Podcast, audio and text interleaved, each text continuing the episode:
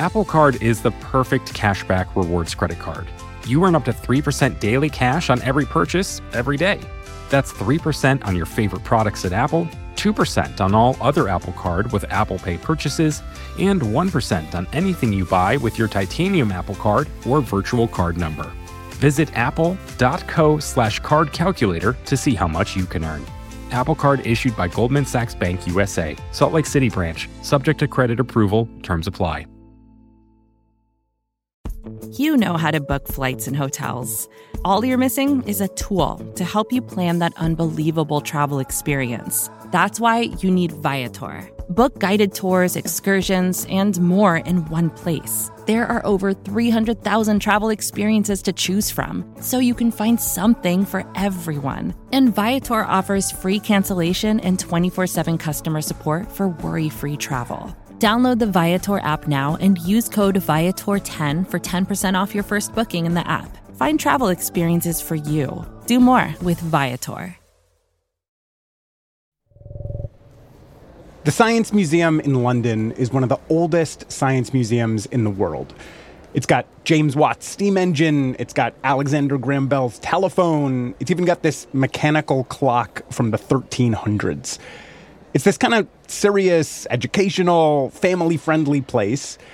But then one night every month around 6 p.m., they kick out all the kids and the vibes start to shift. They're opening bars, they have this silent disco, they have lots of live experiments, and they have lots of college students in. This is Emma Byrne. She's a neuroscientist who was working at the museum a few years ago. And I was looking for good sort of sensory neuroscience experiments that I could do as kind of demonstrations on these people that were sort of wandering through the Science Museum of a Thursday evening.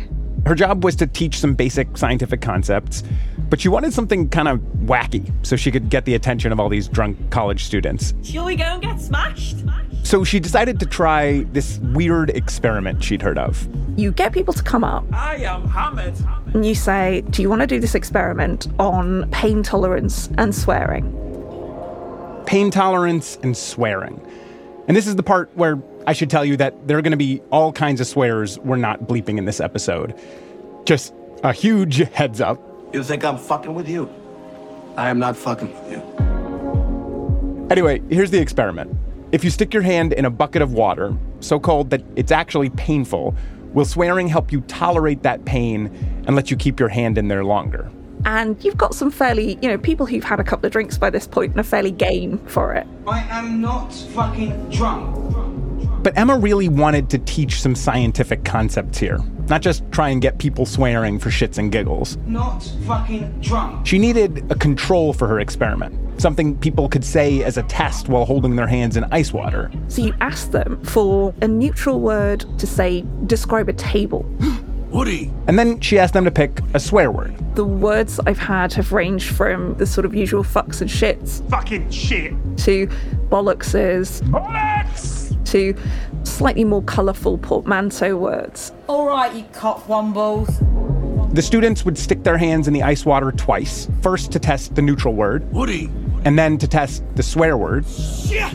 And Emma would flip a coin to see which one went first. Usually, if I'm doing this in a pub, I usually ask people if they think head or tails is dirtier and then choose whichever one of those is going to be the swear word. Arguments for both, right? Absolutely. It tells me a lot about the person I'm talking to.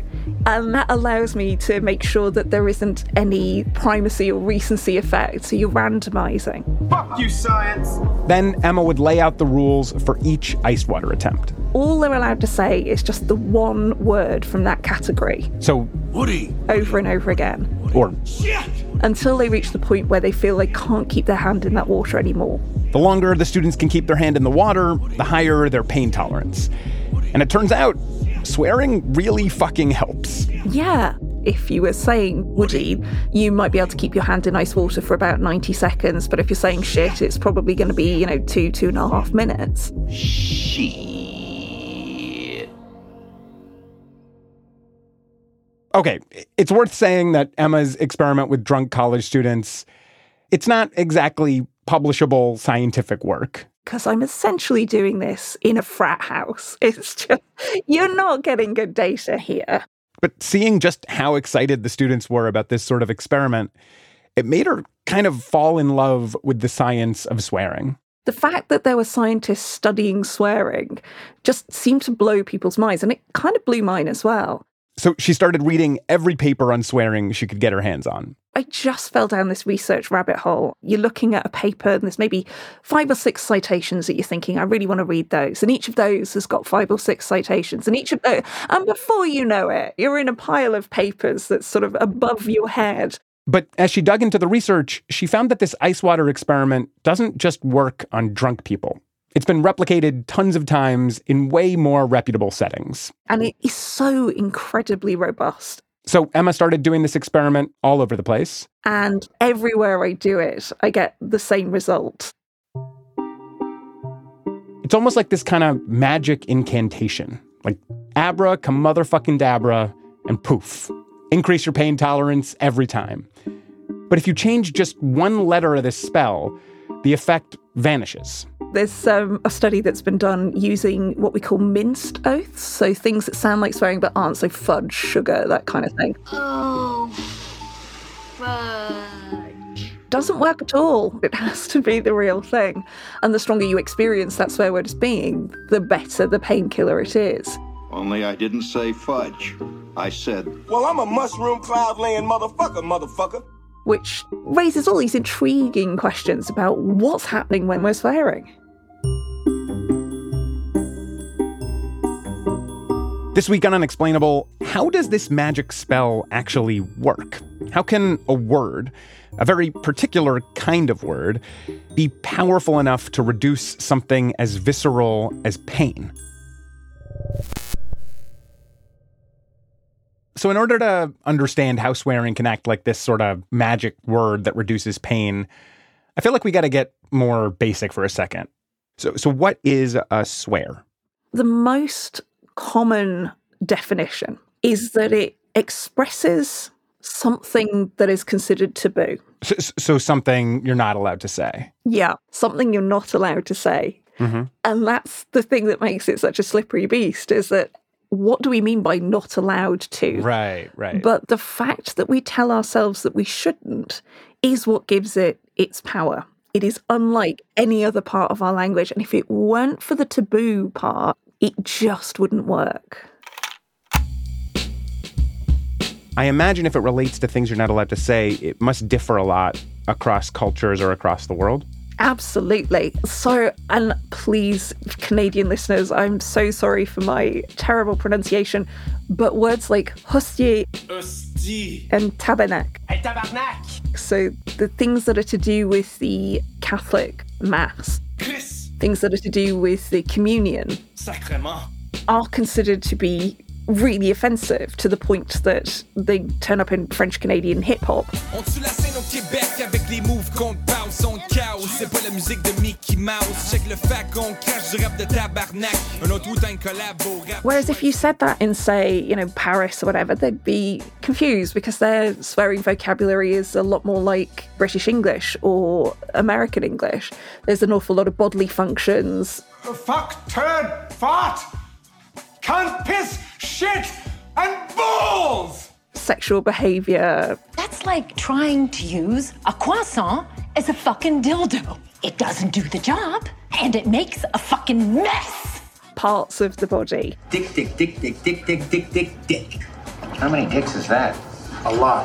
There are cultures in the world where names of diseases are hugely taboo. So I think it's Dutch. Things like um, typhus Typhus, and cancer. kankerleier, which is basically the worst. Every culture has its own particular choice of words. Coño de la madre. Kumamako. Yeah, it means your mother's vagina. Sujampula. Which means suck my dick?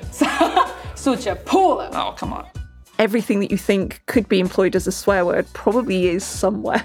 And the other one I know is Jule Lomo, which means fuck your mum. And all of these swears that sound totally different, they're all having this kind of impact on the brain. Yeah, you need to go further inwards. So it's not the sounds that your mouth is making, it's the activity that your brain's experiencing. So then, what do we actually know about what's happening in the brain when we're swearing? So, usually, in order to produce spoken words or produce signed words, there are parts of the motor cortex that are devoted to language that do that. I'm using an awful lot of areas that, for about 95% of us, are kind of on the left side of the brain. Mm-hmm. But when we're swearing, particularly when we're swearing emotively, rather than if I were just to give you an example of a swear word right now, we also see activity in far more parts of our brain than most of our normal language. So the idea is that swearing seems to originate, maybe, or be controlled by a part of the brain that is not language. It's more like if you're familiar with the term in computer science or engineering of redundancy, Sure. Where there are multiple ways in which swearing can be produced. And if you lose one, there's still a good chance another one is still online. So the amygdala gets involved, starts signaling whether or not there's something truly stressful going on. Remind me what the amygdala is again? Oh, the amygdala are like small parts of the brain that say, you know, oh, there's something we should be alert to here. So we know if you stimulate the amygdala during brain surgery, that swearing is involuntarily produced. It almost acts like a kind of a go button for swearing. We know that the emotional processing parts of the brain definitely get involved. So if you have a stroke on the right hand side, you lose the ability to understand jokes, and people who've had that kind of injury just tend to stop swearing. So it's almost like that loss of non literal speech also takes swearing with it. So it's super connected to the right side of the brain, then, not mm-hmm. just the language side? Yeah. And the most astonishing thing about that is that you can have the entirety of your left hemisphere removed if you, you know, have a very invasive cancer, for example, or a terrible brain injury. And it is possible to survive without the entire left hemisphere of the brain, but you're losing a lot of really important stuff. So things that control this kind of volitional language that I'm using now. However, for people who've had that left hemispherectomy, who are what's generally called aphasic, meaning without speech, they do still speak. But the things that they speak in tend to be childhood endearments and swear words, hmm. the two really big, emotionally valent forms of language that we have.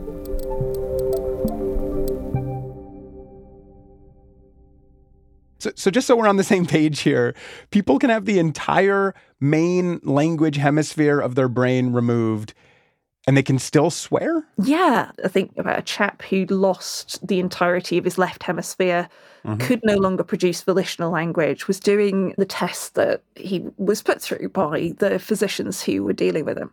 So we'd show him things like a picture of a watch, and they would painstakingly record how long it took to make any kind of sound whatsoever. So, watch.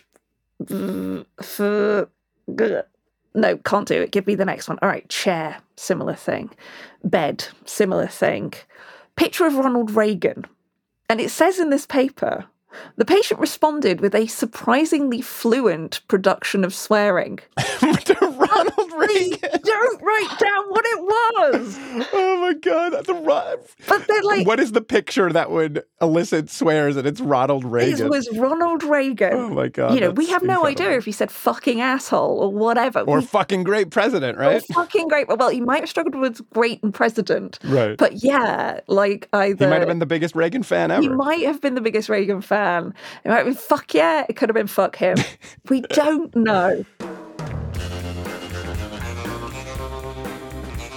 So we know swearing is connected to way more parts of the brain than normal languages, that it's in touch with our emotions in this unique way. But how exactly does it reduce pain? We're still trying to figure this out in detail. But there's a lot that we still don't know. We'll get into all of that when we're back.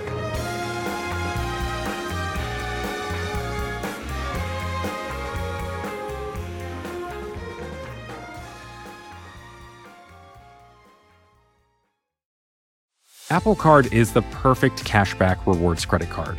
You earn up to 3% daily cash on every purchase every day. That's 3% on your favorite products at Apple, 2% on all other Apple Card with Apple Pay purchases, and 1% on anything you buy with your titanium Apple Card or virtual card number. Visit apple.co slash card calculator to see how much you can earn. Apple Card issued by Goldman Sachs Bank USA, Salt Lake City branch, subject to credit approval, terms apply.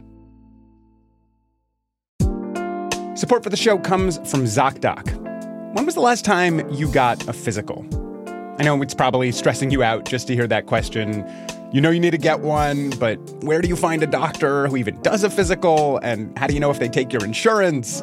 And aren't most doctors booked up like months in advance? It can seem intimidating, but the answers to those questions are easier than you think. ZocDoc is a free app and website where you can search and compare highly rated in network doctors near you and instantly book appointments with them online. You can search by location, availability, and insurance. You can look through tens of thousands of doctors, all with patient reviews, so you can get a clear sense of who's going to be taking care of your health. And once you find the doctor you want, you can book them right in the app. No waiting on hold to get through to a receptionist. You can go to ZocDoc.com slash unexplainable and download the ZocDoc app for free. Then you can find and book a top-rated doctor today. That's ZocDoc.com slash unexplainable. ZocDoc.com slash unexplainable. Support for this podcast comes from Constant Contact. If you're a business owner, you already know that it's really, really hard to cut through the noise of everyday life. If you want to connect with your customers, you need to break through the noise. You need Constant Contact. Constant Contact is a marketing platform that makes it easy to reach new audiences, grow your customer list, and connect over email, text, social media, and more. Whether you're a marketing guru or just learning the ropes, Constant Contact offers writing assistance tools and automation features that make it simple to say the right thing at the right time. So get going and start growing your business today with a free trial at constantcontact.com. Just go to constantcontact.com right now. Constant Contact, helping the small stand tall. ConstantContact.com.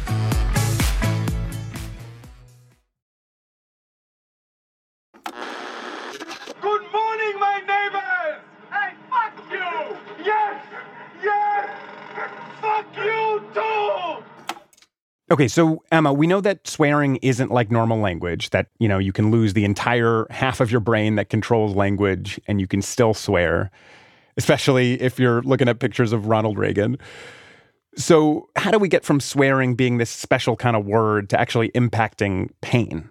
Okay, so when the swearing is either generated in an emotional place or registers in an emotional place, heart rates go up, pupils tend to constrict, your hands tend to get a bit more sweaty.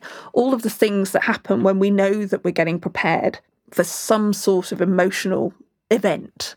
It could be that it's helping us to withstand pain or to have more stamina because we're getting activation in those exact parts of our body that previously responded to the sound of a saber-toothed tiger growling. You know, Mhm. here's this sound that's very emotive. So even though the word fuck, it's the same sound whether or not I'm sort of saying, fuck that guy, fuck him, or oh, that's fucking brilliant. Your brain, and more importantly, your body, the entire sort of distributed sense of I'm ready to fight or to flee is responding differently. So, the idea here is that like saying fuck is almost like pressing the button on your most basic primal nervous system to say, like, get ready. It's like you're being prepared to fight. It really seems to. Yeah. Yeah. So because of how slowly the body creates and then disposes of things like adrenaline and cortisol, it's very hard to get the kind of rapid snapshots of whether or not, you know, it's boosting adrenaline and so on. But all of the proxy variables for adrenaline, like pupillary response or sweaty palms or fast heart rate, suggest that, yeah, this cascade of neurotransmitters and of hormones and of the activation even of the rate of our breathing all gets us ready to say, Mhm. whatever it is, I'm ready for it. Okay, so one idea is that we have a higher pain tolerance in fight or flight situations, and this is kind of triggering that. Mhm. What are some other potential hypotheses for how swearing might reduce pain? So, one of the other competing hypotheses is the fact that because swearing is so redundant, so distributed in the brain, that it's just taking more effort and is therefore far more distracting. That if you've got limited cognitive availability to think, you know, am I in pain? Maybe that's just really distracting. Hmm. And then the other one is that actually, by swearing, we may not be genning up the parasympathetic nervous system. What we might be doing is allowing ourselves to siphon off some of that activation to sort of say, look, I've, I've put some of this bad load into the world. So, like letting off steam, just kind of coping with stressful situations. Yeah, sort of going and punching a punch bag for a long time. Mm-hmm. So the swearing either might gen us up and bring this response, or it might allow us to pass through that more quickly. So, if we take what we know about the different ways swears might be impacting our pain perception, and we bring in the thing you mentioned at the top that we don't get this effect with these sort of semi swears like fudgesicle. Mm-hmm. I imagine I'd only be getting the effect of pain reduction if I said something that I understood as a swear, right? Like if I said a swear in a language I'm not fluent in, like pendejo or gay cock and offen yam or something like that, I imagine I'm not going to get that pain killing effect. Yeah, and we know thanks to uh, some research on people who become bilingual either before adolescence or after adolescence. If you had been bilingual from birth or in your teens, and pendejo had been something that you'd heard among your peers growing up, you would have imbibed this sort of emotional link between the word, the sound, the feel of it in your own mouth, and the emotional taboo response and the feeling in your body. Hmm. It's the fact that what is happening is happening so deeply in the brain, and it's happening because of the way our relationships between sounds, movements, and feelings have been idiosyncratically laid down in our late adolescence. That, yeah, you can't prescribe a particular swear word for everyone. Okay, so the idea here is that for a swear of any language to get your power, you have to be introduced to it and learn that you're not allowed to say it very, very early on. It's got to like get buried into your brain somehow. Is that the idea? It does. And it gets linked with the emotions in your brain by seeing the emotional response that other people have. Hmm. So, for example, for me, the word twat, I can still feel the smack around the back of my head that I got when I first used that word. So, if we zoom out a little bit on this overall question of swearing and pain, what are some of the biggest unknowns? We still don't know whether or not there's a dose effect or whether or not Hmm. the fact that you swear a lot, whether that has much impact on the way in which it affects you when you need it for pain killing. The two competing hypotheses are that if you swear a lot, then you're going to become habituated to it, like some pain killing drugs. And obviously, the competing hypothesis to that is just no, that doesn't happen. And so far, the, the jury seems to be out. The data uh, that have been collected point in either direction. And is there anything that makes that particularly hard to figure out or that makes this question of swearing and pain hard to study in general? Partly it's the fact that it is so idiosyncratic. Each and every one of us has our own unique relationship between words and emotions. So that makes it really hard because you can't sort of isolate it. And the other thing is, is that swearing is usually relational. I mean, in the cold water task, you're kind of taking away as much of the relationship as possible. You're swearing, if at anything, it's at the cold water. But when swearing happens in the world, we do it as a communicative act. We do it because we want to elicit an emotional response from another person.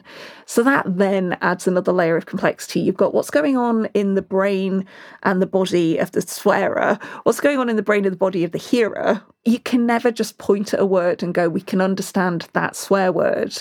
Each individual swearing act is essentially its own thing. So then this takes us way beyond just killing pain, right? I mean, it has this pain killing ability, but it also sends social messages to other people. And some of the ways in which those social messages work is by altering the person who's listening to you's emotional nervous system.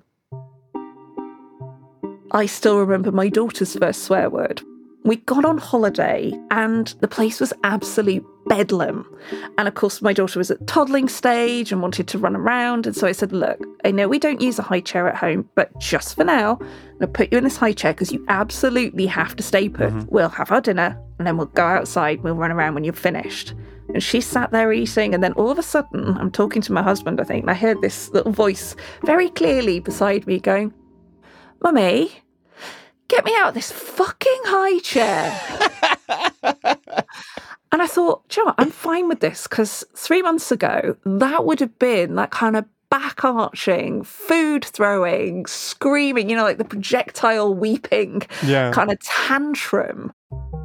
And it had turned into this powerful word that could get my emotional attention and say, look, you know, I'm this pissed off with this high chair. I have got to get out of it without having the full blown meltdown, which is glorious. I, I was very, very happy with that.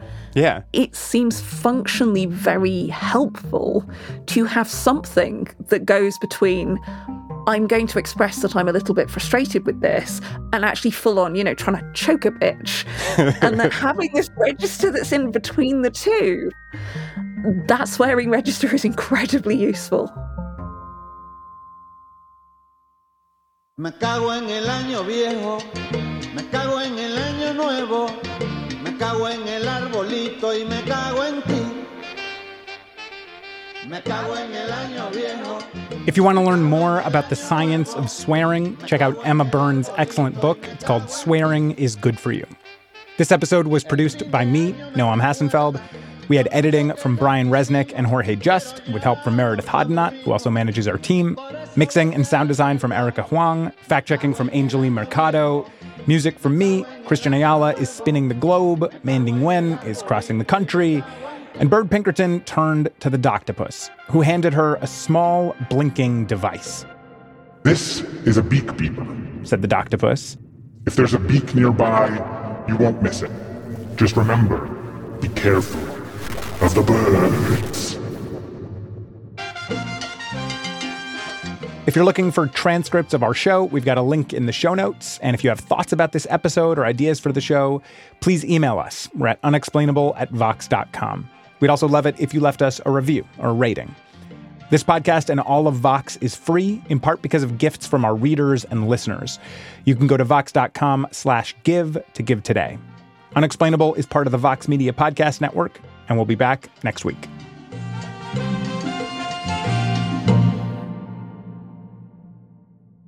One quick thing before we go. There's this one last bit of research that Emma did on swearing that I just love. It really gets at just how many different things swears can communicate, and it does it in what I think is the funniest possible way. During the Soccer World Cup, we looked at people swearing on Twitter and we found something that we called the fuck shit ratio. So fuck goes up whenever anything happens for your team. It could be scoring, it could be conceding a goal, it could be an injury. But when shit goes up at the same time, you know it's negative. So by looking at the way in which, for a given hashtag, the frequency of fuck has gone up but shit hasn't, you can build these predictive models that will basically flag for you saying, I think something good's happened for this team. Fucking what the fucking fuck? Who the fuck? Fuck this fucking. How did you do fucking fucks? Fuck! Certainly illustrates the diversity of the word. Why do you run? Why does anyone? I always thought that runners loved running, and that's not the case. Most runners hate running, but they choose to do it. In the new docu-series Running Sucks, brought to you by Team Milk, Abby Ayers learns why women runners everywhere are driven to go the distance. It really is about taking my power back and proving myself wrong. Team Milk is about fueling women's performance and helping them along their marathon journeys. You can sign up now for the inaugural Every Woman's Marathon taking place in Savannah, Georgia on November 16th, 2024. Learn more and register at everywomansmarathon.com. More to dos, less time, and an infinite number of tools to keep track of. Sometimes doing business has never felt harder, but you don't need a miracle to hit your goals. You can just use HubSpot because their all in one customer platform can make growing your business infinitely easier. Imagine this high quality leads, fast closing deals, wildly happy customers, and more benchmark breaking quarters. It's not a miracle, it's HubSpot. Visit HubSpot.com to get started today.